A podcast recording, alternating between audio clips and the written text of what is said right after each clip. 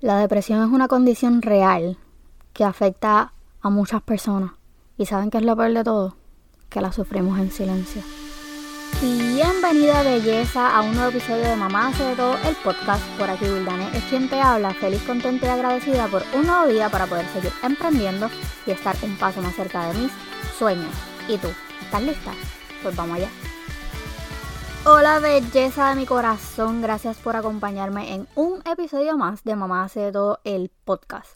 En este episodio quiero hablarles un poco de una condición que nos afecta a nosotras, ¿verdad? A nosotras las mujeres, pero generalmente la sufrimos en silencio y es la depresión. Me gustaría que vieran desde dónde estoy grabando, literal, esta es mi zona segura, van a escuchar a qué me refiero un poco más adelante en el episodio, pero antes que todo, disclaimer alert. Recuerden que todas las expresiones hechas en este podcast son opiniones, experiencias y sentir de esta servidora Wildanet y no me hago responsable de las changuitas. Así que dicho esto, continuamos. Creo que esta será Creo que esta será la primera vez que realmente hablaré de esto de una manera súper abierta. Y lo haré porque creo que es necesario que quienes están pasando por este proceso sepan que no están solos o sola.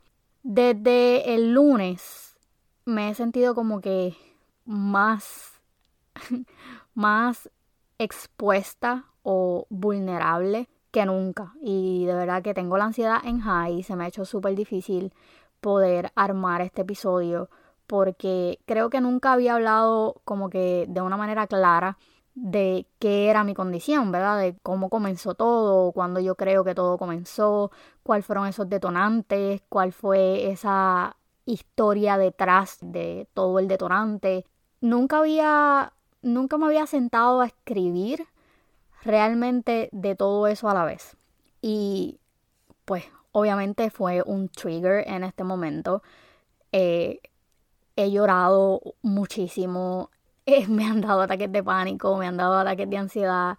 Literal, yo he sido un desastre esta última semana que he tratado de armar el, episodio porque pues lógicamente he tenido que dar como que un TBT, un, como un throwback, whatever.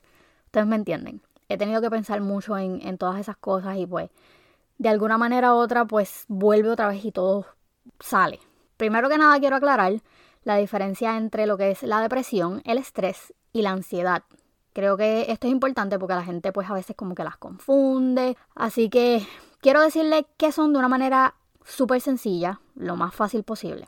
La depresión, según yo lo aprendí ¿verdad? y lo internalicé, es un exceso de pasado. Son todas esas experiencias que has vivido que de una manera u otra te han marcado y has decidido como que guardarlas en un rinconcito de, tu cerebro y eso ha empezado como a cargar tu cerebro, o sea, son traumas, experiencias, etc. El estrés son excesos de preocupaciones en el presente. No tengo dinero, ¿qué voy a comer?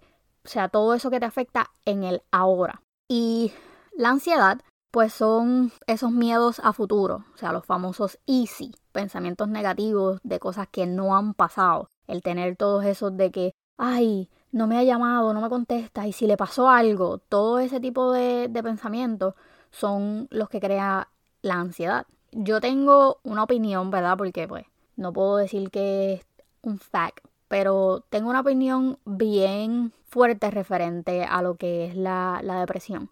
A mi entender, la depresión no es algo que se quita, no es algo que tiene que ver con que si tú eres o no eres feliz, no tiene que ver con si tú tienes o no tienes dinero, para mí no tiene nada que ver con nada de esas cosas que tú puedas tener en el momento. Yo creo que la depresión realmente es, algo que tú vas creando poco a poco, algo que se va guardando dentro de ti y sigue creciendo, creciendo, creciendo. O sea, para los fans de Harry Potter es como un oscurial. Literal, algo así serías. Pero nada, que de hecho, si eres fan de Harry Potter, sabes que eh, Kate Rowling hizo los dementores en base a la depresión. Eso fue lo que ella quiso expresar en el momento en que ella los creó y la sensación que creaban en las personas cuando los dementores estaban cerca y todo eso. Todo eso tiene que ver con la depresión. De verdad, le dio en el clavo porque literal llegó a ese sentido de, de lo que uno siente, valga la redundancia, de, de lo que es la depresión. Ok, como les he dicho en varias ocasiones, a mí me diagnosticaron con depresión y ansiedad cuando tenía 16 años, luego de un súper, súper ataque de pánico que me dio en la escuela cuando yo estaba en grado 11. En ese momento sentí por primera vez que yo me iba a morir, o sea, literal a morir. Me acuerdo que salí corriendo del salón, recuerdo que uno de mis mejores amigos en ese momento fue corriendo detrás de mí y me agarró, o sea, ese fue el comienzo de todo hasta el sol de hoy, de todo esto que vive conmigo hasta el sol de hoy. Mientras yo crecí, pasé pues por muchas cosas, el divorcio de mis papás, en ese momento yo tenía como 7, 8 años y puedo decirte que borré prácticamente la mayoría de los sucesos que pasaron antes de eso. Casi no recuerdo nada, o más bien no recuerdo nada de mi vida, ¿verdad? Cuando mis papás estaban juntos.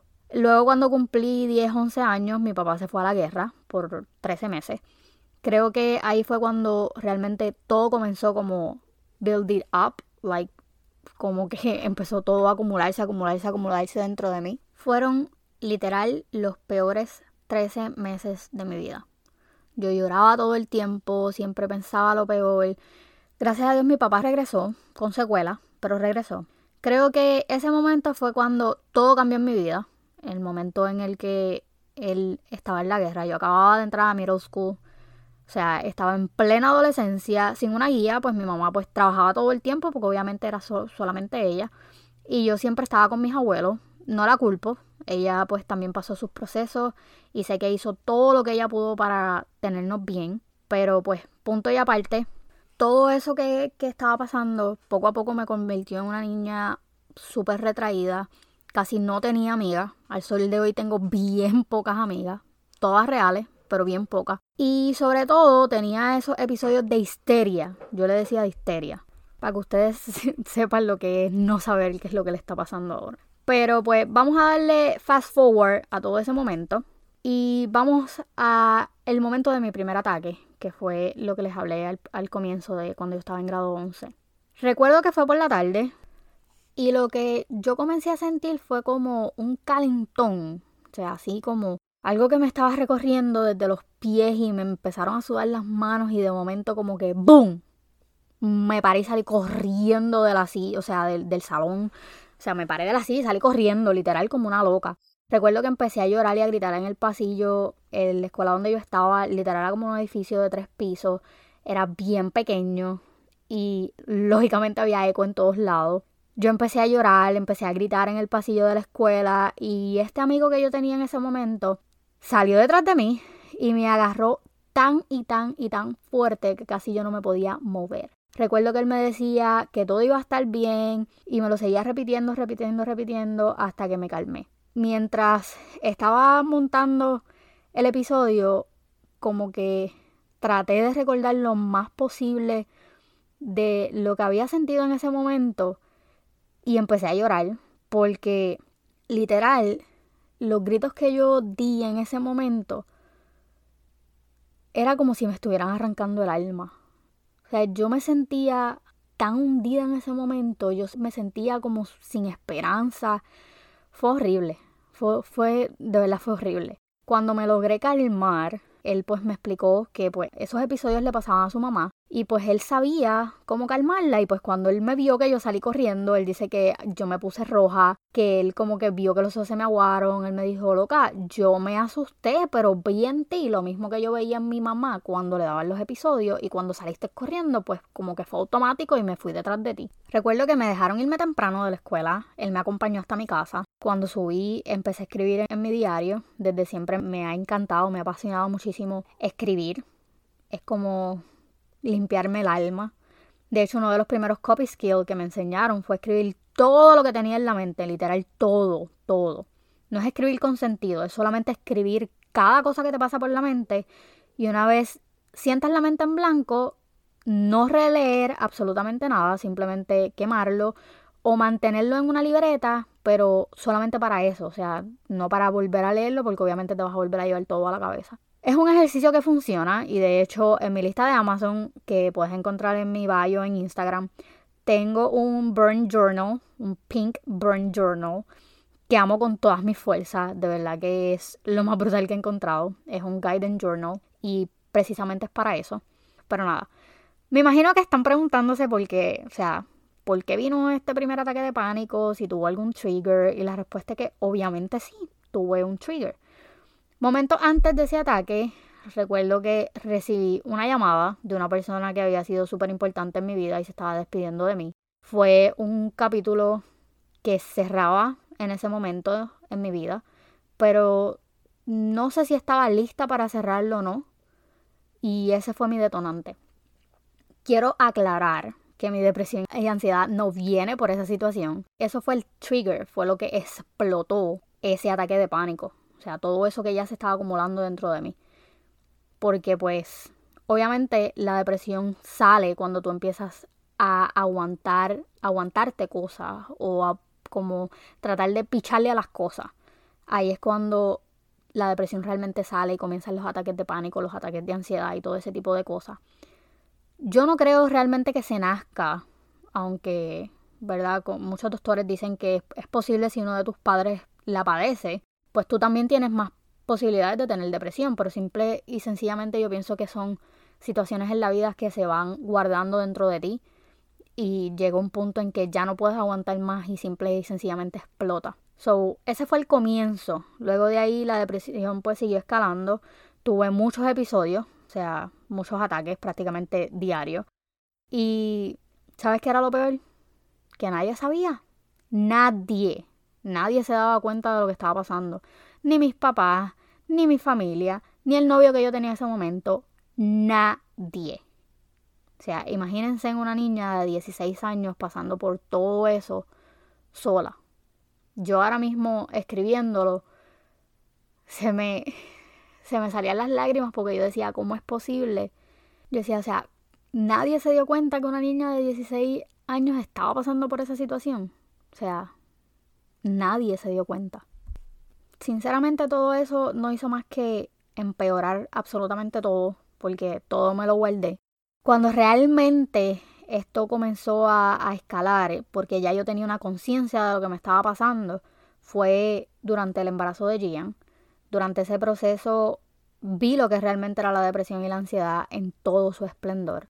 Yo lloraba todos los días, los ataques de ansiedad eran horribles, casi no dormía y no comía o comía demasiado. Luego que lo tuve, pues fue muchísimo peor. Recuerdo que en una ocasión mi esposo entró por la puerta y yo prácticamente le tiré al pobre muchachito y salí corriendo de la casa. Estaba tan agotada física, mental, pero sobre todo emocionalmente, que ya yo no sabía quién era.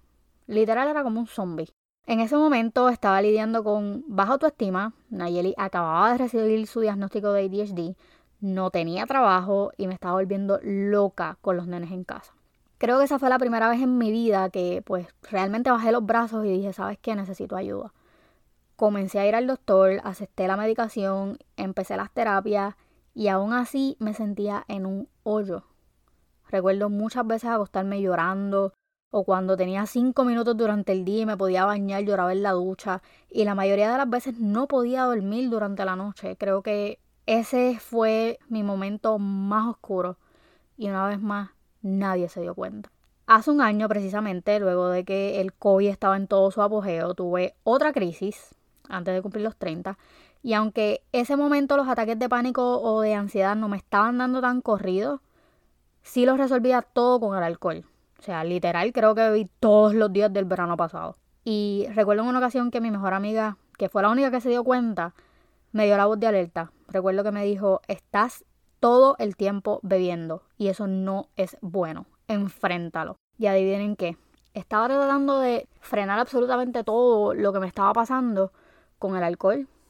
Porque pues me daba esa sensación de que pues la voy a pasar bueno, la voy a pasar bien y le voy a pichar a lo que me estoy guardando. Al sol de hoy, porque realmente tampoco me quiero extender tanto en el episodio, al sol de hoy yo les puedo decir que he aprendido a vivir con esto muchas de las veces que me dan ataques de pánico o ataques de ansiedad, porque no son lo mismo. O sea, el ataque de pánico realmente es lo que te hace sentir que te estás muriendo, que te dan las palpitaciones, que lloras, que gritas. Y el ataque de ansiedad pues es más corto. Realmente sí se siente bien feo, pero es algo que se puede llegar a controlar. Yo realmente vivo en unos días que a veces me levanto y me pregunto como que, o sea, ¿por qué te sientes así? No te ha pasado nada, estás bien, tienes salud, tus hijos están bien, tienes trabajo, tu esposo tiene trabajo. Literal, yo no tengo nada por qué sentirme triste, pero ¿sabes qué? Cada vez que me preguntan, ¿por qué te sientes así? ¿Por qué estás triste? Casi nunca tengo una respuesta. Y es que la depresión tiene mucho que ver con la química del cerebro, con la dopamina, con la serotonina. Y aunque yo prefiero no medicarme, sí he llegado al punto en que he dicho, yo quiero poder ser yo, volver a ser esa niña de 5 o 6 años que le encantaba bailar y siempre estaba sonriendo y que a medida que fue pasando la vida, con todos ¿verdad? los procesos que tuve que vivir, y en la manera en que los manejé, me comencé a apagar. Literal, aunque ustedes no lo crean, el proyecto de Mamá hace de todo para mí ha sido mi salvavidas. Mamá hace de todo me ha dado a mí la oportunidad de poder expresarme tal cual soy, de poder mostrarme ante ti transparente con todo lo que me pasa y dejarles saber a ustedes de que soy una mujer como lo eres tú también, que tengo defectos, que paso situaciones y que simplemente estoy aquí para dejarte saber que la depresión siempre va a estar ahí, pero habemos personas que estamos dispuestas a ayudarte a sobrepasar esto. Así que si tú que me estás escuchando estás pasando por un proceso de depresión o de ansiedad, si te están dando ataques de pánico, si te están dando ataques de ansiedad, si sientes que realmente no tienes un motivo por el cual seguir adelante, yo te digo a ti que luche. Con apoyo podemos salir de esto. Lo importante es que no te lo guardes. Busca esa persona en la que te puedas apoyar. Busca un grupo de apoyo si puedes. Busca ayuda. Porque realmente la depresión es algo que va a vivir siempre contigo. Pero podemos dominarla y no dejar que ella nos domine a nosotros. Así que si tú que me escuchas estás pasando por esta situación, te abrazo, Quiero que sepas que estoy disponible si necesitas hablar. Quiero que sepas que conozco muchísimas maneras de poder ayudarte. Tengo las herramientas para poder hacerlo. Así que no dudes en ir a alguna de mis redes sociales. Por todas me consigues como mamá sé de todo y en las notas del programa están todos los links a mis redes sociales. Escríbeme y vamos a pasar esto juntas. Bueno, dicho esto, espero en alguna otra ocasión poder hablarles un poco más de todo este proceso quiero que sepan que ustedes realmente me han dado la gasolina para yo poder seguir haciendo lo que hago. Y eso lo agradezco grandemente. Así que recuerda, como siempre te digo, brindarle una sonrisa a todo aquel que les pase por el lado amargado, porque ustedes tienen el poder de cambiar para positivo el día de alguien. Así que, sin más, nos vemos en la próxima. Bye.